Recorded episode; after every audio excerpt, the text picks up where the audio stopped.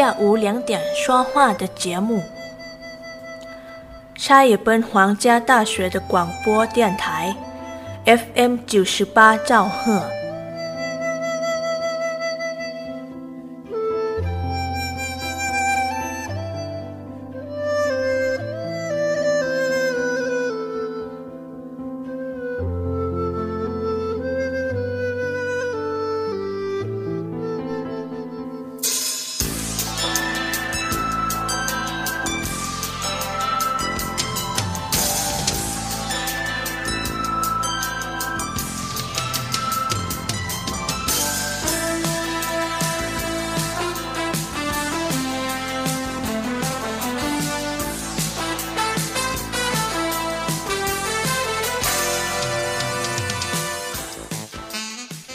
สวัสดีค่ะทุกผู้ฟังคะต้อนรับเข้าสู่ช่วงเวลาของรายการคุยกันบ่าย2โมงนะคะวันนี้พบกัน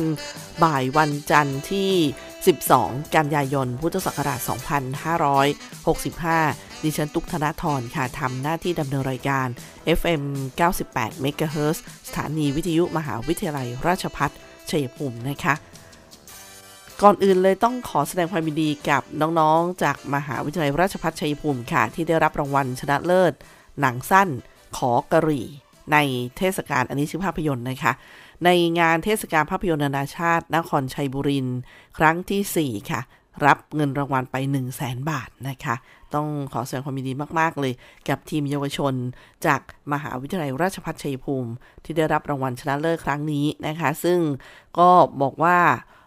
เป็นขอกระหรี่เนี่ยเป็นลายผ้าขอนารีท่านผู้ฟังคะเป็นชื่อลองไปติดตามชมค่ะแล้วก็ขอบคุณผู้กำกับราเชนลิ้มตระกูลที่ฝึกเทคนิคต่างๆให้กับทีมเยาวชนและดร.ศิรพัฒน์อินทรพานิชที่เป็นผู้ดูแลโครงการเทศกาลภาพยนตร์นานาชาตินครชัยบุรีครั้งที่4และก็ประสานการอบรมซึ่งการได้รับรางวัลอันทรงเกียรตินี้ก็เป็นการสร้างชื่อเสียงให้กับจังหวัดชัยภูมิด้วยค่ะติดตามสถานการณ์น้ำกันนิดนึงที่อำเภอคอนสารนะคะเมื่อวานนี้ค่ะนายคมสันรองเมืองปลัดอาวุโสรักษาราชการแทนนายอำเภอคอนสารเปิดเผยว่าเนื่องจากเมื่อคืนวานนะคะที่ผ่านมาจนมีฝนตกในหลายพื้นที่ที่อำเภอคอนสารนะคะทำให้เกิดสถานการณ์น้ำป่าไหลหลากและน้ำล้นตลิ่งเข้าท่วมพื้นที่ลุ่มต่ำริมฝั่งลำน้ำเชิญอันนี้เป็นเหตุการณ์เมื่อวานนะคะซึ่งแจ้งกันมาบ้านท่าเริงโรมหมู่4ตำบลทุ่งพระบ้านห้วยแล้งหมู่4ตำบลทุ่งนาเหล่า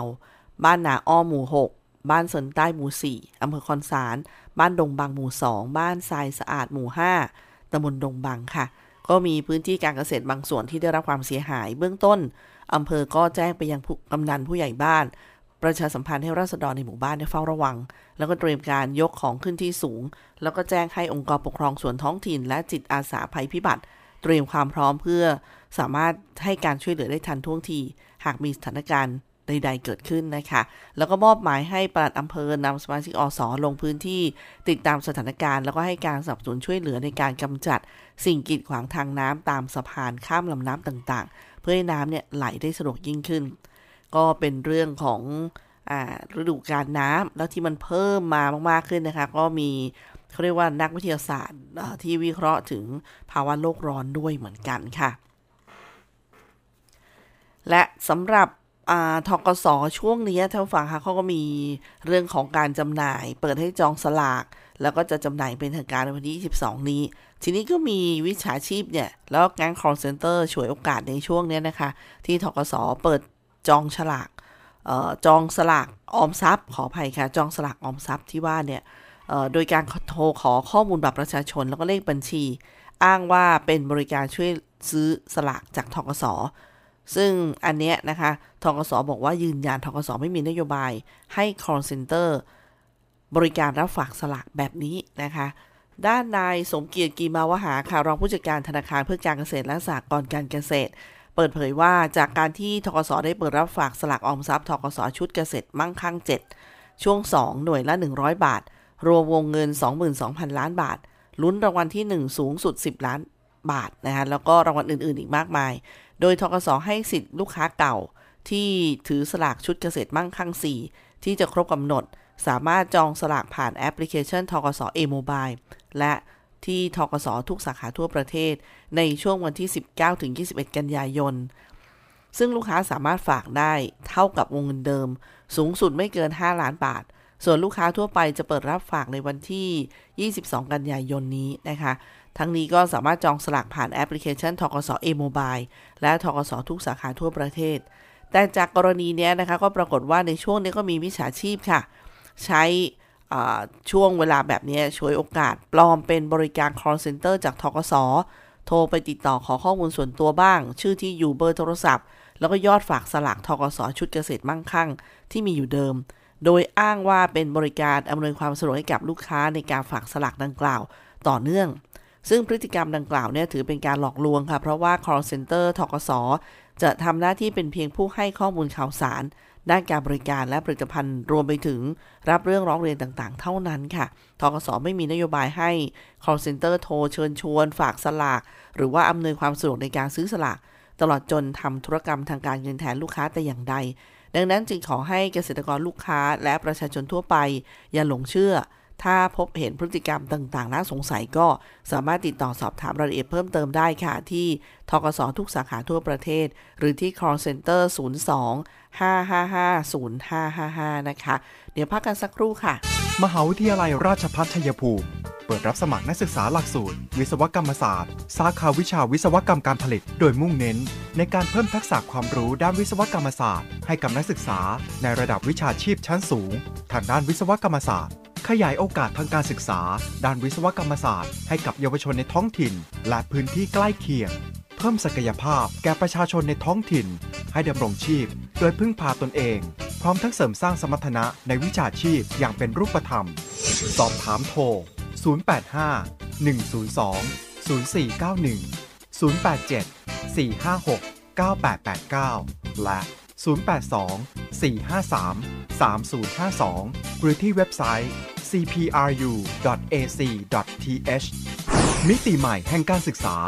มหาวิทยาลัยราชภัฏชัยภูมิมุ่งสร้างบัณฑิตคุณภาพจากอุตสาหกรรมภูมิภาคสู่อุตสาหกรรมอาเซียนและส่งเสริมการพัฒนาท้องถิ่นทุกท่านคะแจ้งข่าวไปถึงน้องๆนักศึกษาที่จบการศึกษานะคะทางมหาวิทยาลัยราชภัฏชัยภูมิค่ะฝากประชาสัมพันธ์นะคะว่ายังสามารถลงทะเบียนเพื่อเข้ารับปริญญาได้โทรติดต่องานกิจการนักศึกษานะคะหมายเลขต่อ1103ค่ะผู้ไม่ไปรับจริงที่มหาวิทยาลัยราชภัฏสกลนครก็สามารถเข้าร่วมถ่ายภาพที่มหาวิทยาลัยราชภัฏชัยภูมิได้ในวันที่19กันยายนนี้นะคะอันนี้ก็ถือว่าสามารถแจ้งได้แล้วนะคะท่านผู้ฟังคะตอนนี้ให้แจ้งภายใน15กันยายนนี้ค่ะท่านผู้ฟังคะเมื่อวันที่10กันยายนที่ผ่านมานะคะนายแพทย์เกียรติภูมิวงรจิตค่ะท่านปลัดกระทรวงสาธารณสุขได้มาวางศิลาฤกษ์อาคารผู้ป่วยหนักและผู้ป่วยใน300เตียงที่อาคาร8ชั้นโรงพยาบาลชัยภูมิงบประมาณ400กว่าล้านรองรับปริมาณผู้ป่วยที่มีเกินขีดจำกัดของโรงพยาบาลชัยภูมิค่ะซึ่งปัจจุบันนี้เป็นโรงพยาบาลขนาด600เตียงแต่เปิดให้บริการจริงเนี่ย800เตียงซึ่งด้านนายแพทย์ณรงค์ศักดิ์บำรุงถิ่นผู้อำนวยการโรงพยาบาลชัยภูมิค่ะก็บอกว่าในอนาคตยังมีแผนที่จะยกระดับคุณภาพการรักษาพยาบาลขึ้นนะครับให้เป็นโรงพยาบาลศูนย์ที่ทันสมัยประชาชนได้รับบริการที่สะดวกรวดเร็วแล้วก็เท่าเทียมนอกจากนี้ก็ได้นำชาวชัยภูมิและผู้มีจิตศรัทธาทอดผ้าป่าสมทบทุนซื้อเครื่องมือแพทย์ปรับปรุงห้องพิเศษและพัฒนาโรงพยาบาลชัยภูมิอีกด้วยค่ะก็ได้รับความเมตตาจากหลวงพ่อสายทองเตชะธัมโมเป็นประธานฝ่ายสงฆ์นะคะส่วนเมื่อวันที่9กันยายนท่านฟังก็ไปดูการแก้ปัญหาเรื่องของน้ำท่าในตัวเมืองชัยภูมิโดยท่านนายกทีวราวิตนากรนายกเทศมนตรีเมืองชัยภูมินะคะที่ได้นำเจ้าหน้าที่ออกตรวจสอบได้พบปัญหาน้ำในเมืองเนี่ยบอกว่าต้นเหตุเนี่ยมาจากน้ำล้นมาทางร่องน้ำที่ระบายออกจากบึงบัวด้านข้างนะคะอันนี้เป็นการแก้ไขปัญหาในจุดหนึ่งซึ่งต้องทำการลดระดับน้ำในบึงบัวแต่ถ้าถ่ายน้ำไปในเส้นหนองหลอดจะทำให้น้ำท่วมขังถนนเส้นตลาดหนองปลาเท่าแทนอันนี้ท่านก็ลงพื้นที่ไปก็ไปพบปัญหานี้นะคะหลังพอวันที่9เนี่ยก็ได้มีการทำการลอกท่อ ถนนเส้นตลาดหนองปลาเท่าไปทะลุหนองหลอดตลอดสายจากนั้นก็สูบน้ำบึงบัวออกไปทางที่ลอกท่อเพื่อลดระดับน้ำบึงบัวไม่ให้ล้นไปท่วมถนนที่เป็นปัญหาซึ่งถนนข้างโรงเรียนอนุบาลเส้นประมงอ่ะท่านผู้ฟังซึ่งจากการสังเกตก็พบว่าท่อระบายน้ำหลักเนี่ยมีระดับน้ำไม่เท่ากันคือสังเกตจากระดับน้ำในบ่อพักติดกันนั่นเองนะคะก็สงสัยว่าน่าจะมีดินโคลนหรือว่าเศษขยะหรือเศษวัชพืชไปอุดตันในท่อเบื้องต้นก็เลยลองทำการลอกดูก่อนว่าจะทำให้น้ำไหลสะดวกไหมซึ่งตรงนี้ประจำแหละท่านผู้ฟังคะพอเป็นหน้าน้ำฝนตกมาเนี่ยที่ตรงซอยประมงนะคะก็กำลังพยายามกันอยู่นะคะก็เป็นวิธีการหาสาเหตุแล้วก็แก้ไขกันไปค่ะท่านผู้ฟังในช่วงสัปดาห์ที่ผ่านมาหนึ่งในกิจกรรมประเพณีบุญเข้าสากก็เป็นประเพณีที่สำคัญเป็นการรำลึกไหว้บรรพบุรุษที่ล่วงลับไปแล้วนะคะซึ่งก็จะตรงกับวัน15ค่ำเดือน10ซึ่งถ้าเป็นคนภาคใต้ก็เรียกว่าบุญชิงเปรตภาคเหนือเรียกบุญสลากพัดภาคกลางเรียกบุญเข้าสากภาคอีสานบ้านเฮาเนี่ยเรียกบุญเข้าสากนะครับก็เป็นตัวสะกดด้วยสอเสือสระกอไก่แต่ถ้าไปภาคกลางก็คือสอเสือสระอารอเรือททหารบุญเข้าสากก็ข้าวกระยาศาสตร์เราเนี่ยนะคะแต่ว่าการจัดห่อข้าวใหญ่ท่านผู้ฟังเขาบอกว่าพอก่อนจนถึงวันบุญเข้าสาก1วันซึ่งปีนี้นะคะตรงกับวันที่10กันยายนที่ผ่านมาชาวบ้านก็จะมีการเตรียมอาหารชนิดต่างๆห่อด้วยใบตองไว้ตั้งแต่เช้ามืดนะคะห่อแรกก็จะเป็นหมากพลูบุรีอีกอันนึงก็จะเป็นอาหารคาวหวานอย่างละเล็กละน้อยอย่างเช่นข้าวเหนียวปลาเนื้อไก่หมูทำให้สุกแล้วก็ใส่ลงไปอย่างละเล็กละน้อยอีกอย่างก็คือของหวานเป็นพวกข้าวตอกข้าวต้มมัดผลไม้ที่หาได้นะคะ15ค่ำเดือนขึ้น15ค่ำเดือน10ตอนเช้าก็จะนำภัตตาหารไปถวายพระตามปกติพอสายๆก็จะตีกลองโฮมญาติโยมก็จะนำอาหารที่เตรียมไว้มาถวายพระสงฆ์สวดมนต์เสร็จเราก็ต้องนำเอาห่อข้าวสากที่ว่าเนี่ยค่ะเรียกว่าห่อข้าวใหญ่ไปวางนะคะไว้ตามบริเวณวัดพร้อมจุดเทียนแล้วก็บอกกล่าวให้ญาติมิตรผู้ล่วงลับไปแล้วมารับเอาอาหารแล้วก็ผลบุญที่อุทิศให้วิญญาณของปู่ย่าตาทวดก็จะมารับเอาอาหารเก็บกลับไปยังนรกภูมิส่วนคนที่ไม่มีญาติมิตรลูกหลานทำบุญให้ก็จะไม่ได้กินนะคะวิญญาณก็จะเร่ร่อนและเปรตก็จะมาอาศัยส่วนบุญแล้วก็กินของเหล่านี้ด้วยเหมือนกันค่ะในบุญข้าวสากนี้เราก็ต้องไม่ลืมผู้ดูแลน้ำท่าข้าวปลาในนาก็คือที่เราเรียกกันว่าผีตาแหกเราเองก็ต้องนำห่อข้าวแบบเดียวกันเนี่ยถวายท่านที่ได้ช่วยดูแลนาเราจนสมบูรณ์พูนผลมาตลอดทั้งปีด้วยนี่ก็เป็นศรัทธาและความเชื่อนะคะที่ทำให้เกิดสิ่งดีๆที่เป็นประเพณีกันมาค่ะท่านผู้ฟังคะสำหรับผลงานรัฐบาลอันหนึ่งที่มันจะมีผลสะท้อนไปยังรุ่นหลังๆต่อไปเป็นความสะดวกเป็นการแข่งขันเป็นการสร้างโครงสร้างพื้นฐานที่น่าสนใจสำหรับการลงทุนแล้วก็ความสะดวกด้วยนั่นคือโครงการรถไฟฟ้า3สายรถไฟฟ้าสายสีเหลืองลาดพร้าวสำโรงนะคะนี่เป็นเรื่องของในกรุงเทพมหานครสายสีเหลืองเนี่ยเขาบอกว่าความก้าวหน้าตอนนี้ 94.56% แล้วรถไฟฟ้าสายสีชมพูแครายมีนบุรีความก้าวหน้าโดยรวมก็ 90.55% สายสีส้มศูนย์วัฒนธรรมมีนบุรีอยู่ที่ตอนนี้ 95.94% นะคะรถไฟสายสีเหลืองและสายสีชมพูเนี่ยมีแผนทดสอบเดินรถเสมือนจริงในเดือนตุลาคมนี้ก่อนจะเปิดบริการให้บริการเต็มรูปแบบทั้ง2เส้นทางในช่วงปี 2566 ค่ะรัฐบาลก็ผลักดันระบบขนส่งทางรางเป็นระบบขนส่งสาธารณะหลักลดปัญหาการจราจรติดขัดในกรุงเทพและปริมณฑลแล้วก็เพิ่มคุณภาพชีวิตให้กับประชาชนนั่นเองนะคะก็บอกเป็นข่าวดีบางท่านก็รอคอยนะมันช่วยได้เยอะนะผู้เดินทางมีธุระเยอะต้องไปไหนมาไหนแต่ว่าสะดวกรวดเร็วส่วนเรื่องการแก้ไขปัญหาขยะของประเทศเนี่ยท่านผู้ฟังตอนนี้นะคะเป็นวาระแห่งชาติไปแล้วรัฐบาลให้ความสำคัญแล้วก็ริเริ่มมาตั้งแต่ปี2557โดยกำหนดเป็นรถแบบการจัดการขยะมูลฝอยการของเสียอันตรายของประเทศด้วยการใช้เทคโนโลยีแบบผสมผสานเน้นการแปรรูปเป็นพลังงานหรือว่าทำให้เกิดประโยชน์สูงสุดมุ่งเน้นการส่งเสริมภาคเอกชนลงทุนหรือว่าดำเนินงานในระบบเก็บรวบรวมขนส่งและกำจัดขยะมูลฝอยและของเสียอันตรายซึ่งรัฐบาลก็กำหนดเป้าหมายและทิศทางให้กระทรวงมหาดไทยองค์กรปกครองส่วนท้องถิ่นและหน่วยงานที่เกี่ยวข้องดำเนินการแก้ไขปัญหาขยะของประเทศโดยประกาศใช้แผนแม่บทการบริหารจัดการขยะมูลฝอยของประเทศ คือช่วงปี2559มาถึงปี2564ซึ่งตามแผนปฏิบัติการเนี่ยนะคะก็คือจังหวัดสะอาดนั่นเองค่ะซึ่งกระทรวงมหาดไทยก็มีการส่งเสริมองค์กรปกครองส่วนท้องถิ่นจัดทำโครงการประกวดจัดการขยะมูลฝอยชุมชนคือจังหวัดสะอาดเนี่ยในปี2565ก็มีผลคัดเลือกจังหวัดที่มีการบริหารจัดการขยะมูลฝอยชุมชนจังหวัดสะอาดระดับประเทศก็มีดังนี้ค่ะจังหวัดต้นแบบการจัดการขยะมูลฝอยชุมชนยั่งยืนก็คือลำพูนจังหวัดที่มีการจัดการขยะมูลฝอยชุมชนจังหวัดสะอาดระดับประเทศนะคะก็มีกลุ่มจังหวัดภาคเหนือรางวัลชนะเลิศคือพิษณุโลกภาคตะวันออกเฉียงเหนือรางวัลชนะเลิศคือยโสธรจังหวัดภาคกลางและตะวันตกรางวัลชนะเลิศคือสระบุรีกลุ่มจังหวัดภาคตะวันออกรางวัลชนะเลิศคือจันทบุรีและภาคใต้รางวัลชนะเลิศคือยะลาค่ะอันนี้ก็เป็นการขับเคลื่อนแก้ไขปัญหาขยะมูลฝอยให้เกิดความต่อเนื่องตามแผนแม่บทของการบริหารจัดการขยะมูลฝอยของประเทศซึ่งภายใต้จังหวัดสะอาดนั่นเองนะคะซึ่งก็ถือว่าครอบคลุมการจัดการขยะครบวงจรตั้งแต่ต้นทางกลางทางปลายทางมากยิ่งขึ้นกว่าเดิมเพื่อให้ทุกพื้นที่ทุกหมู่บ้านและชุมชนของประเทศไทย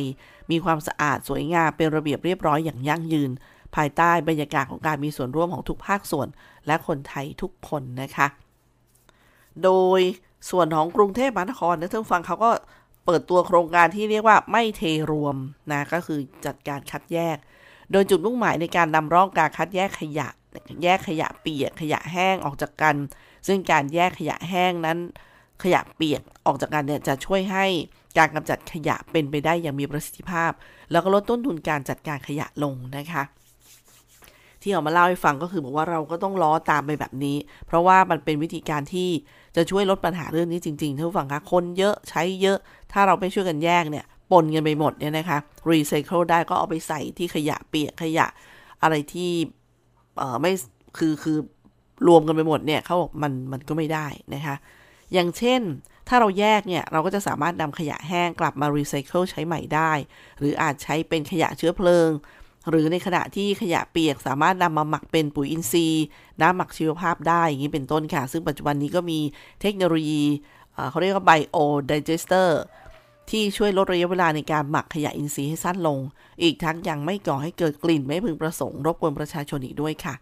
ซึ่งการแก้ปัญหาขยะเนี่ยจำเป็นต้องอาศัยการร่วมแรงร่วมใจกันของทุกภาคส่วนในสังคมขอให้พวกเราทุกคนเนี่ยร่วมแรงร่วมใจแก้ปัญหาขยะแล้วก็ปัญหาสิ่งแวดล้อมร่วมกันนะคะเดี๋ยวพักกันสักครู่ค่ะพระบาทสมเด็จพระเจ้าอยู่หัวทรงพระกรุณาโปรดเกล้าโปรดกระหม่อมพระราชทานผ้าพระกฐิน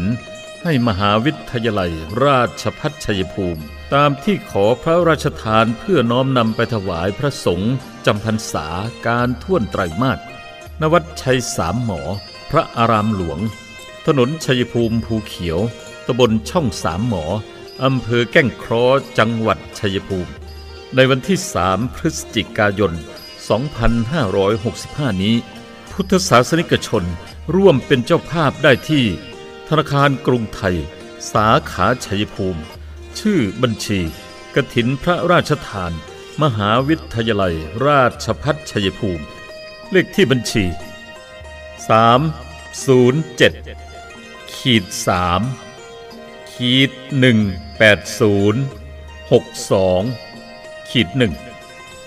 307-3-18062-1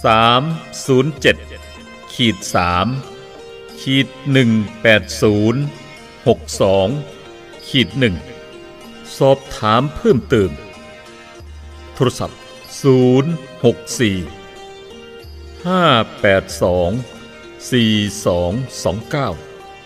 064 582 4229สุโขปุญญัสสะอุจจโยการสะสมขึ้นซึ่งบุญนำความสุขมาให้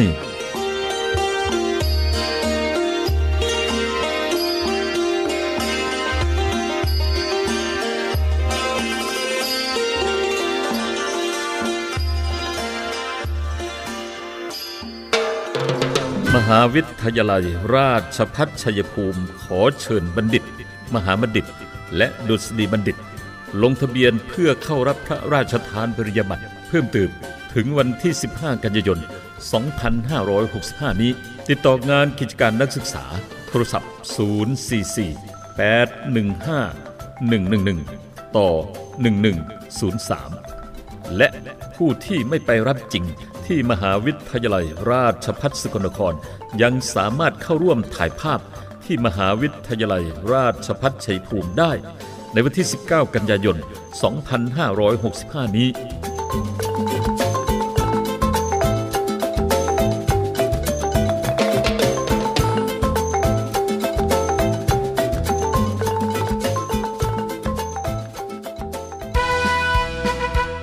ข่าวดีเรียนปริญญาตรีที่คณะบริหารธุรกิจมหาวิทยาลัยราชภัฏชัยภูมิหลักสูตรบริหารธุรกิจบัณฑิตสาขาวิชาบริหารธุรกิจวิชาเอกการจัดการวิชาเอกธุรกิจดิจิทัลวิชาเอกการเงินและสาขาวิชาการท่องเที่ยวและบริการเรียนทฤษฎีแค่3ปีจากนั้นไปฝึกสหกิจศึกษาณสถานประกอบการหรือหน่วยงานจริงอีก1ปีทำให้มีโอกาสที่จะได้งานเร็วขึ้นงานดีเงินดีและอยากมีธุรกิจเป็นของตนเองต้องเรียนบริหารธุรกิจว่าแต่สมัครเรียนกันหรือยังเพิ่มเติมโทร081-544-7644เลือกเรียนบริหารธุรกิจเลือก CPBS CPRU ประกันไม่ใช่แค่เพียงธุรกิจที่เอามาขายคุณเพื่อเงินแต่ประกันเป็นการกระจายความเสี่ยงของคุณไปให้บริษัทประกันถ้าไม่เชื่องั้นลองฟังนี่ผมชื่อปกรณ์มีบ้านอยู่1หลังอยู่มาวันนึงแก๊สระเบิดบ้านผมก็หายไปคุณว่าใครจะรับผิดชอบให้ปกรณ์ถ้าเขาไม่ทำประกันทำประกันเถอะครับจะประกันไหนๆก็อุ่นใจเมื่อมีประกันคปภ.สำนักงานคณะกรรมการกำกับและส่งเสริมการประกอบธุรกิจประกันภัย